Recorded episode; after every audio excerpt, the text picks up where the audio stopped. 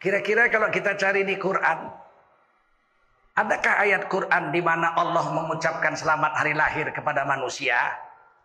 Rasanya ada nggak? Kayaknya nggak ada ya.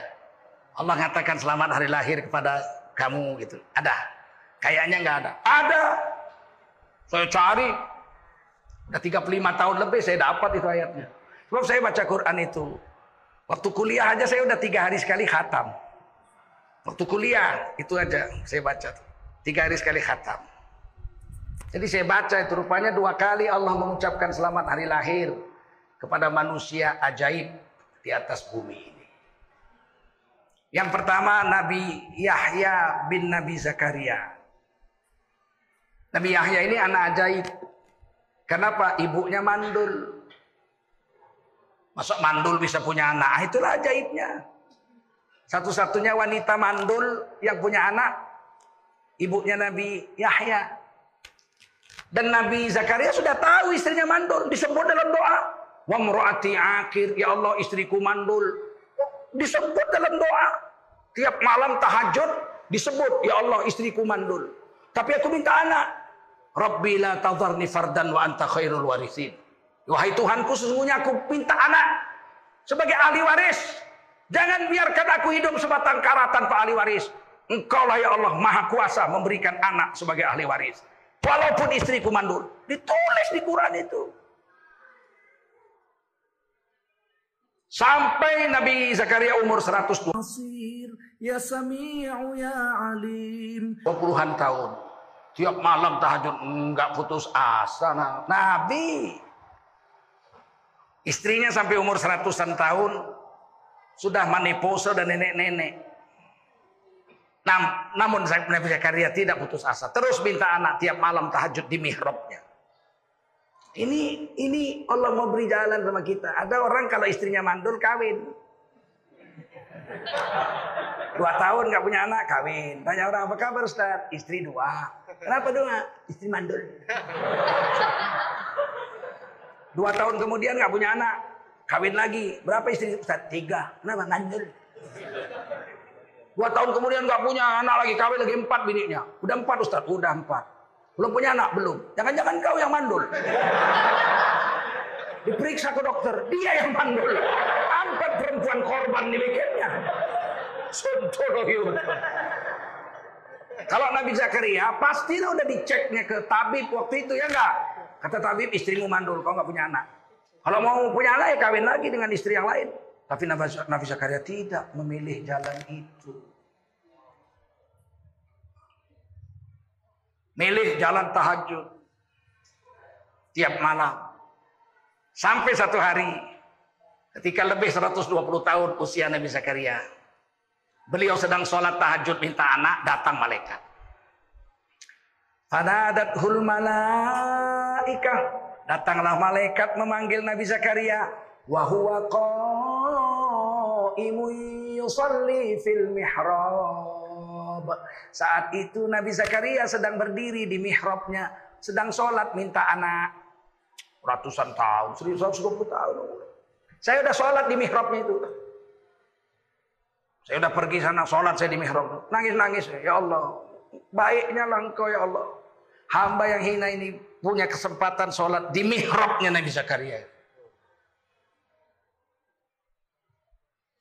Apa kata Nabi kata malaikat kepada Nabi Zakaria? Annallaha yubashshiruka biyahya.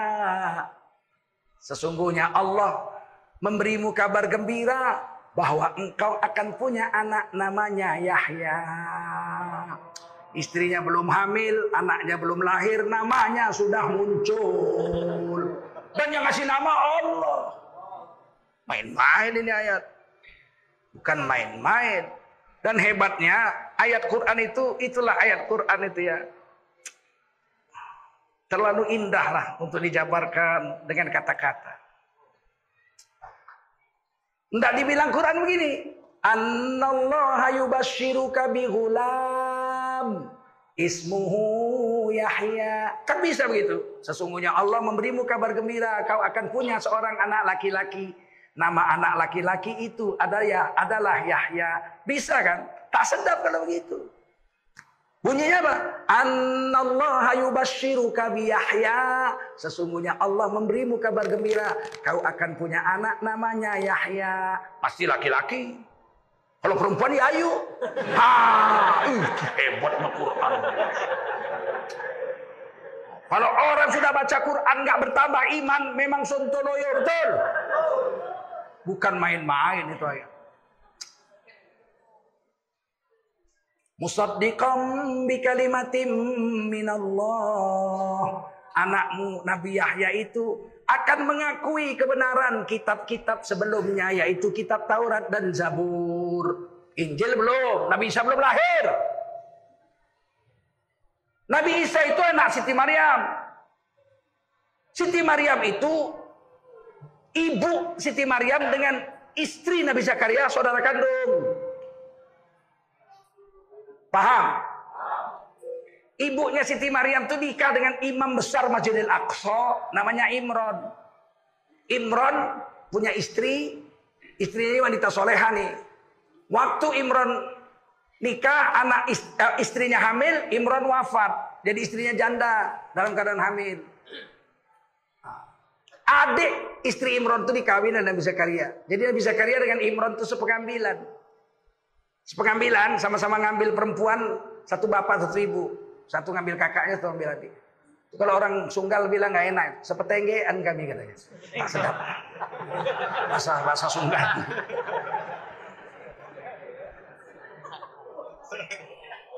Sepengambilan, saya lebih suka memakai istilah sepengambilan.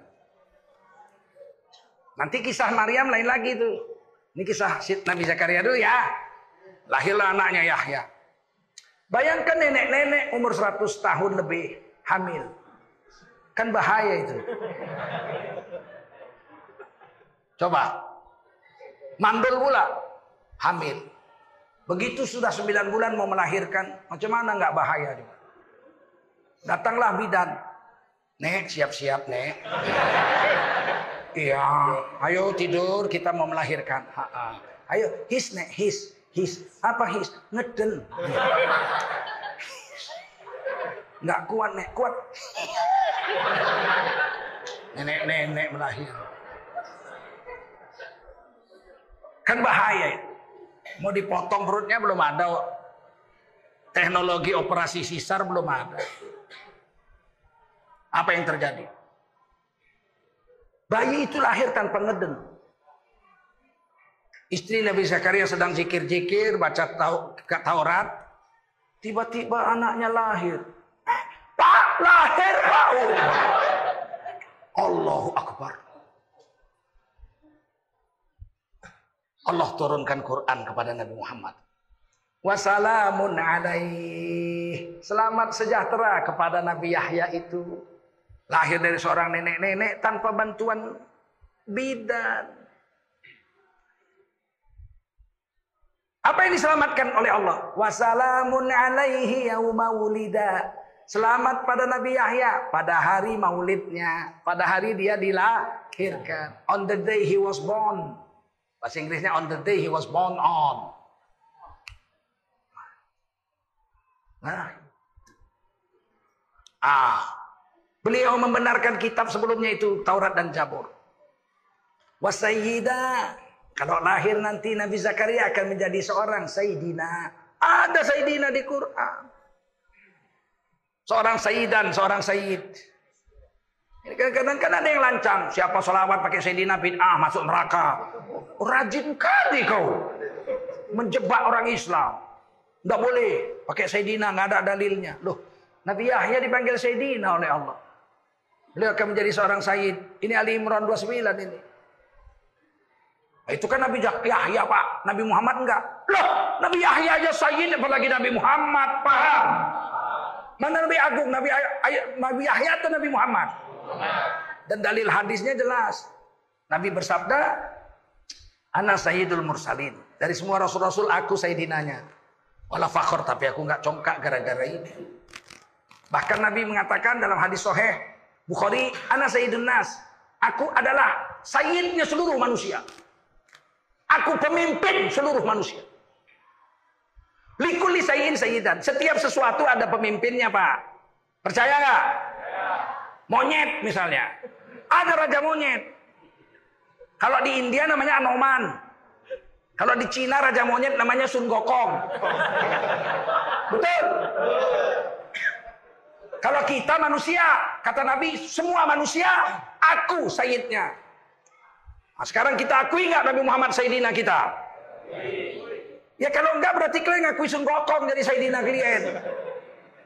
Yang bilang Nabi, betul nggak? Wasayyidan, beliau akan jadi seorang sayyidina. Wahasuro, beliau akan lahir besar, ganteng, sehat, bujangan, mati dalam keadaan bujangan. Lahir aja belum. Udah dibilang bakal mati bujangan. Nabi Yahya itu sedang sholat, dipancung sama rajanya yang zolim. Karena ada seorang wanita pelacur yang cantik, mengajak Nabi Yahya berzina. Nggak mau Nabi Yahya. Nabi mana mau berzina ya nggak? Ya. Ustadz aja nggak mau. Yang mau itulah peminum-peminum tua itu. Mana mau Nabi berzina? Perempuan ini cantiknya bukan main. Nggak mau Nabi Yahya. Dibujuk-bujuk nggak mau. Ini maka disebut oleh Allah hasur. Hasur itu orang yang mati bujangan nggak sempat nikah dan tidak berzina. Kalau berzina bukan hasur namanya, zani namanya. Itulah bahasa Arab tuh kaya istilah. Akhirnya perempuan pelacur ini benci dendam. Datang raja, jatuh cinta pula sama pelacur. Itulah Suntoloyo itu. Selera raja luntik. Astagfirullah. Ya kan? Raja seleranya lonte. Aduh. Eh sekarang banyak juga begitu. Melacur, main pelacur. Sekali main 80 juta kan tolol. Tolol kan? Tidur sama lonte 80 juta kan tolol. Ditangkap sama polisi. Yang disita celana dalamnya bukan lontenya ditangkap. Aku pun capek juga dibikin polisi nih kadang-kadang. Baru-baru ini di Medan bola ada yang nggak ketangkep 20 juta. Gobloknya 20 juta. Sama bininya gratis. Ya tapi lain pak, bini awak begini, kendor yang ini. Karena matamu jalan. Coba kalau kita nggak pernah lihat wanita kecuali istri. Semangat lihat istri. Maka wanita itu dalam Islam disuruh tutup aurat sempurna. Kalau perlu pakai cadar. Al-Ahzab 59. Kata Imam Suyuti, Jilbab itu menutup seluruh kepala, wajah, dan dada. Boleh nampak hanya matanya sebelah aja. Kalah Batman. Baca tafsir Imam Suyuti. Kitab Jalalain atau kitab Durul Mansur, bacalah. Jelas. Iza kharajana li hajatihin illa ainan wahidah. Kalau wanita terpaksa keluar karena hajatnya, hanya sebelah matanya yang boleh nampak. Kalau seluruh wanita pakai cadar, kita laki-laki selamat, Pak. Kita cuma lihat karung aja. Keluar rumah 30 kilo. Yang ini agak tegap sedikit 50. Rumah yang ini sebesar kulkas ini. 200 kilo ku agak. Tapi cuma lihat karung aja. Begitu lihat istrinya, hmm, semangat. Tapi karena kita perempuan sekarang sudah buka semua, apa gak rusak laki-laki? Keluar rumah, ih, katanya. Hmm, ya Allah. Yang sini nyusukan anak bulan. Mendidih otak. Pulang ke rumah, tangkapnya bininya. Wele. Ini salah siapa? Salah perempuan itu semua, betul nggak? Akhirnya kata perempuan pelacur ini, saya mau kawin sama kamu, tapi maharnya kepala Yahya. Pancung kepala Yahya untuk aku. Oh siap. Lagi sholat, Nabi Yahya dipancu. Maka beliau disebut Allah mati bujangan dan tidak pernah berzina. Kalau ada anak muda nggak pernah berzina mati sebelum kawin, digelar Allah hasur. Imam Nawawi ad-Dimashqi itu hasur. Digelar al-hasur. Karena nggak sempat nikah umur 45 wafat, sibuk nulis kitab aja Riyadus Solihin, Majmu' Syarhul Muhadzab, Sarah Muslim, Sarah Bukhari separuh nggak sempat wafat. Kalau dihitung jumlah halaman beliau dengan umur sejak bayi dihitung nulis, 8 halaman sehari dia nulis. Mati lampu, habis minyak, tangannya jadi lampu, kuku-kukunya jadi lampu. Nggak sempat kawin, wafat, digelar Al-Hasur. Wanabian. Beliau kalau dewasa akan menjadi seorang nabi. Berarti dapat wahyu. Minas solihin. Dan salah satu dari orang-orang yang soleh. Begitu lahir Allah kasih selamat. Karena bayi ajaib lahir dari seorang nenek-nenek yang mandul, yang sudah menepus. Wajar Allah beri selamat. Kau tanya kenapa Nabi Muhammad nggak dibikin begitu di Quran? Nabi Muhammad lahirnya normal seperti kita. Paham? Nabi Yahya beda. Yang kedua yang diberi selamat hari lahir adalah Nabi Isa alaihissalam. Ini bayi ajaib juga. Nabi Isa alaihissalam Lahir dari seorang gadis perawan yang nggak pernah bersetubuh dengan laki-laki. Ah, ajaib juga. Yang satu wanita mandul nenek-nenek sudah manipose. Yang ini gadis perawan nggak pernah bersetubuh punya anak. Ajaib. Dan gadis ini dijaga betul-betul. Begitu Nabi, begitu Siti Maryam lahir, bapak kan udah nggak ada. Jadi rebutan lah. Dulu kan janda nggak bisa cari makan, nggak boleh keluar rumah, gimana cari makan? Udah udah anaknya kami ambil, anaknya kami ambil bertempur lah orang. Nabi Zakaria pun mau, aku mau juga. Ini kan anak kakak istriku, ponaanku. Akhirnya diundi, ditulis nama-nama yang mau dikocok, yang keluar nama Nabi Zakaria. Ah nggak cocok pamannya, kocok lagi keluar Nabi Zakaria. Beberapa kali, ya udahlah, wakafalah Zakaria. Maka gadis apa anak bayi ini dipelihara oleh Nabi Zakaria. Dibikinkan mihrab, satu kamar dipingit. Dan saya sudah sampai mihrab itu. Ruangannya kira-kira kalau menurut mata saya 5 kali 6 meter lah. Di situlah Siti Maryam dikurung seumur hidupnya. Nggak pernah lihat laki-laki dan tidak pernah dilihat laki-laki. Gadis pingitan lah kalau di Medan disebut. Setiap hari Nabi Zakaria datang Dibuka pintu kamarnya, dikasih makan, kasih minum, diajari baca kitab Taurat, diajari sholat. Lepas itu dikunci. Terus sampailah gadis ini menanjak remaja. Remaja. Satu hari Nabi Zakaria lupa bawa makanan. Sibuk dakwah sampai malam. Begitu teringat, aduh, anakku seharian gak makan. Maka Nabi Zakaria berlari-larilah membawa makanan dan minuman Dibukalah kamar tidur Siti Maryam itu. Ternyata di dalam kamar itu penuh berbagai macam buah-buahan. Maka Nabi Zakaria tanya. Qala ya Maryam. Bertanya Nabi Zakaria, wahai Maryam. Anna laki hadha. Ini makanan banyak dari mana nak untuk kau ini? Kan kunci di tanganku. Tidak ada orang bisa masuk kamar ini kecuali aku. Kenapa banyak makanan untukmu? Qalat huwa min indillah. Kata Siti Maryam, ini makanan diantar Allah dari langit. Oh, dari sorga diantar. Inna Allah yarzuqu man yasha'u bighairi hisab. Sesungguhnya Allah memberi rezeki kepada siapa Allah mau tanpa perhitungan banyaknya. Nabi Zakaria tanya, kalau betullah diantar Allah dari sorga, Siapa yang ngantar? Kunci di tanganku, tidak ada orang bisa masuk. Siti Maryam nunjuk ke sudut kamar. Dalam tafsir ya. Itu pak yang ngantar masih nunggu bapak. Ditengok Nabi Zakaria. Waan, iya mbo. Oh. Kenal Nabi Zakaria itu kan malaikat Jibril yang sering ngantar wahyu kepada Nabi Zakaria. Taulah Nabi Zakaria anak ini sudah menjadi anak yang keramat di sisi Allah Subhanahu Karomah ini anak. Maka setiap lapar datanglah makanan dari sorga. Setiap lapar datang makanan dikirim. Setiap lapar. Tiba-tiba satu hari datang malaikat Jibril. Maryam kamu harus hamil dan punya anak. Kon kayak disambar petir itu. Pasti Maryam bilang, manalah mungkin aku mempunyai anak. Jangankan bersetubuh dengan laki-laki. Senggolan kulit aja nggak pernah. Itu halusnya bahasanya. Lam yam sasni bashar. Tak ada seorang laki-laki pun menyenggol kulitku. Jangankan bersetubuh. Senggolan kulit nggak pernah. Kalau bahasa sekarang, Ba'a kau abu hamil. Ah, naik ojek pun nggak pernah ya dah. Bagaimana saya hamil? Kalau kadzalik kata malaikat Jibril mesti hamil. Ini perintah Allah. Maka Siti Maryam bilang kalau itu perintah Allah, oke okay lah. Apa kata Siti Maryam?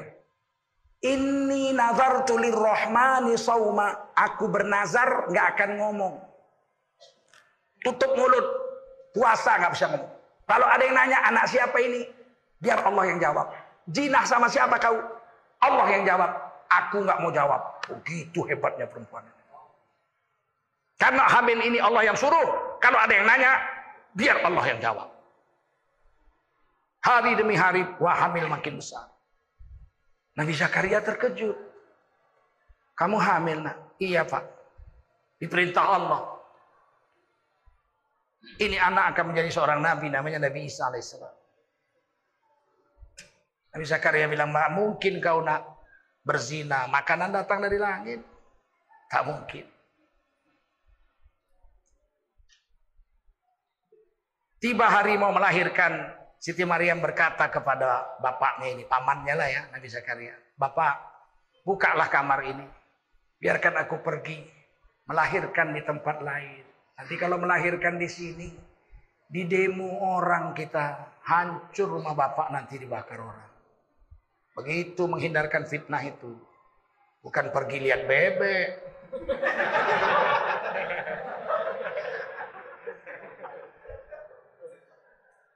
Dengan menangislah Nabi Zakaria bilang selamatlah nak pergilah kamu. Maka Siti Maryam saat itu dalam keadaan gundah gulana keluar kata-katanya. Rabbi mitu qablahan. Nah, itulah nggak boleh kita mengeluh. Walaupun beliau seorang wali Allah, makanan turun dari langit setiap beliau lapar. Tapi beliau pernah mengeluh sekali. Katanya apa ya Tuhan? Daripada hamil nganggur begini, lebih baiklah mati aja. Sebelum melahirkan ini aku mati. Dan aku akan dilupakan orang. Nggak didemo orang nanti. Nggak tahan rasanya menghadapi masyarakat memaki-maki aku. Memaki-maki bapak ibuku. Lebih baik mati aja lah. Nggak boleh ngeluh. Begitu beliau mengeluh, hilang karomahnya separuh. Nggak datang lagi makanan dari langit. Itu Siti Maria mengeluh sekali. Kita ada berapa puluh kali ngeluh coba. Kita ini memang sontoloyo. Hujan ngeluh, eh hujan. Nanti nggak hujan-hujan, tolonglah ya Allah hujan. Udah musim kemarau, air sumur sudah kering. Mengeluh aja kau kerjamu. Lakimu kaya kau ngeluh. Ya Allah, laki kaya jarang pulang. Miskin, miskin kali pun kau, entah apa pun kerja kau. Hajab kali lah kita ini. Macam mana mau mulia kita, mau karoma. Siti Maryam sekali aja yang ngeluh. Cabut keramatnya separuh, nggak datang lagi makanan. Begitu beliau melahirkan di bawah pohon. Lemaslah habis melahirkan. Saat itulah Siti Maria menangis. Ya Allah, lapar ya Allah. Biasanya nggak perlu nangis. Asal lapar makanan datang di antar malaikat. Hari ini nggak datang lagi makanan. Ini jadi pelajaran sama kita. Jangan ngeluh. Jangan ngeluh. Sabar aja. La yukallifullahu nafsan illa usaha. Allah tidak akan memberikan cobaan kepada manusia kecuali manusia itu mesti mampu memikulnya. Begitu melahirkan di pangkulah anak. Menangislah Siti Maryam, ya Allah lapar ya Allah. Saat itu datanglah Allah memberitahu. Jadi Siti Maryam itu dapat wahyu. Ada dua perempuan yang dapat wahyu. Siti Maryam dan ibu Nabi Musa. Tapi perempuan walaupun dapat wahyu tidak boleh jadi nabi. Oh, tidak boleh jadi nabi. Kalau jadi nabi perempuan repot lah. Ya nabi sholat haid libur dulu seminggu nih. Hacap. Maka im, jadi imam aja nggak boleh apalagi jadi nah. Nabi perempuan cuma satu, Lia Eden namanya. nabi palsu. Saat itu Siti Maryam bilang, ya Allah lapar ya Allah. Allah berfirman, goyanglah pohon yang kau sandari itu. Kata ulama pohon korma. Ditengok pohon. Pohon segini besar ya Allah. Saya baru melahirkan nggak ada tenaga. Bagaimana saya menggoncangnya? Kata Allah, huzi, goncang aja. Tugasmu menggoncang, tugasku ngantar makanan. Oh, Maka kalau Allah udah perintah, kerjakan aja. Nanti, nanti bagaimana? Nanti nggak usah kau pikirkan itu. Kerjakan aja. Maka Nabi, ibu Nabi Isa itu menepuk pohon itu. Berjatuhanlah korma masak. Jangan tanya dari mana. Waktu itu masih musim semi. Korma kalaupun berbuah masih pentil-pentil. Korma masak itu musim panas, terik. Pukul berjatuhan buah korma yang masak. Dimakanlah Siti Maryam makan. Udah kenyang haus. Ya Allah haus. Tepuklah tanah dekat pahamu. Ditepuk dekat pahanya tanah. Muncrat air, mancur. Buka mulut. Ditutup mulut, berhenti airnya. Dibuka mulut, mancur lagi. Teknologi canggih, bos. Dulu waktu kami ke pabrik pesawat terbangnya Habibi, IPTN di Bandung, ada masjid dibangun cantik sekali dari marmer. Kecil tapi cantik sekali. Dengan teknologi baru. Waktu itu baru satu di dunia. Ngambil wudhu, taruhkan air ke corongnya itu, kerannya itu, keluar air. Ditarik, berhenti airnya. Uh, kami bingung. Uh, ini canggih sekali. Kalau sekarang di airport pun banyak ya nggak? Dulu 40 tahun, 30 tahun yang lalu apa nggak hebat tuh sap. Berhenti air. Kata kawan-kawan saya, ini nggak pernah ada di dunia ini. Ini teknologi baru. Saya bilang bukan, ini teknologi kuno. Kuno bagaimana? Siti Maryam tepuk, muncrat air, buka. Tutup mulut, berhenti. Bayang, kalau nggak kan banjir Bethlehem waktu itu. Nggak pakai listrik lagi. bilang, iya ya, ha, makanya nggak usah sok lah. Kita baca Quran aja kita alim kita. Paham? Setelah kenyang, ini makanya jadi pelajaran. Ibu-ibu kalau melahirkan, makanan yang paling cocok untuk orang baru melahirkan itu korma. Kan korma yang diantar Allah, betul nggak? Kalau jengkol pasti jengkol yang turun.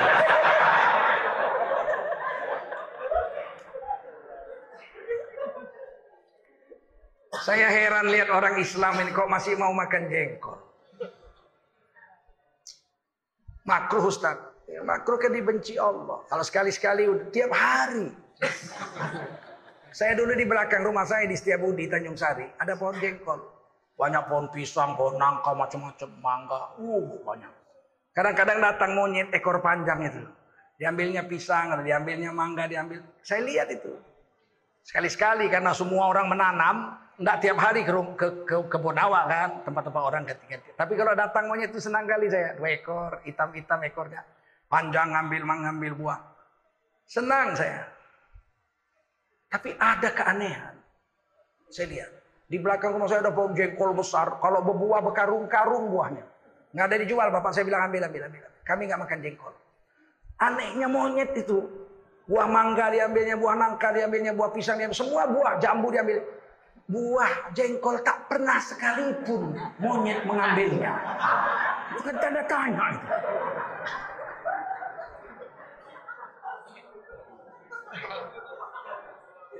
Setelah saya agak besar SMP, ditangkap monyet itu, dipelihara sama kepala desa, Ahmad Musin namanya almarhum.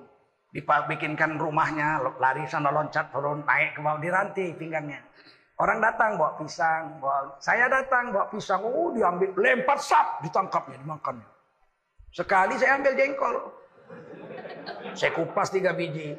Saya datang monyet itu nengok-nengok saya. Sap, saya lempar. Tap, ditangkap. Cepat kali. Tup, terus diciumnya. Dibuangnya. Ayo. Monyet tidak mau makan jengkol. Berarti yang makan jengkol lebih parah dari monyet.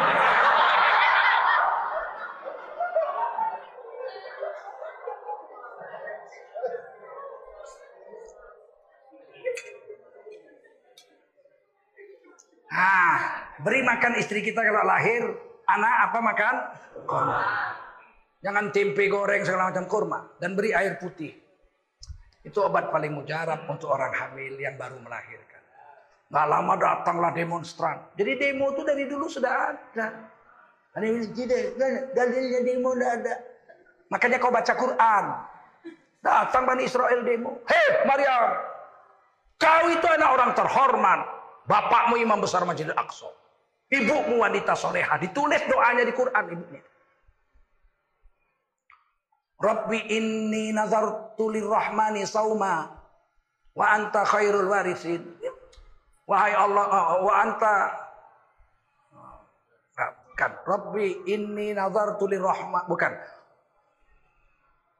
Rabbi inni nazartu ma fi batni muharraran fataqabbal minni. Innaka antas samiul alim.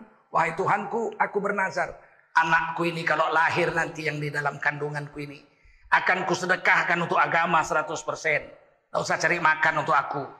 Biar aja kayak bapaknya, ngurus agama, ngurus masjid. Engkau mendengar, maha mendengar nazar hambamu dan maha mengetahui nazar hambamu. Eh tiba-tiba anak ini lahir perempuan. Jadi doanya itu ditulis di Quran. Wanita hamil disuruh doa itu. Rabbi inni nazartu laka ma fi batni muharraram fataqabbal minni innaka antas samiul alim. Kalau hamil itu dibaca. Ini anak-anak perempuan Islam ini pun pula hamil dinyanyikannya apa? Aku tak biasa. Aduh.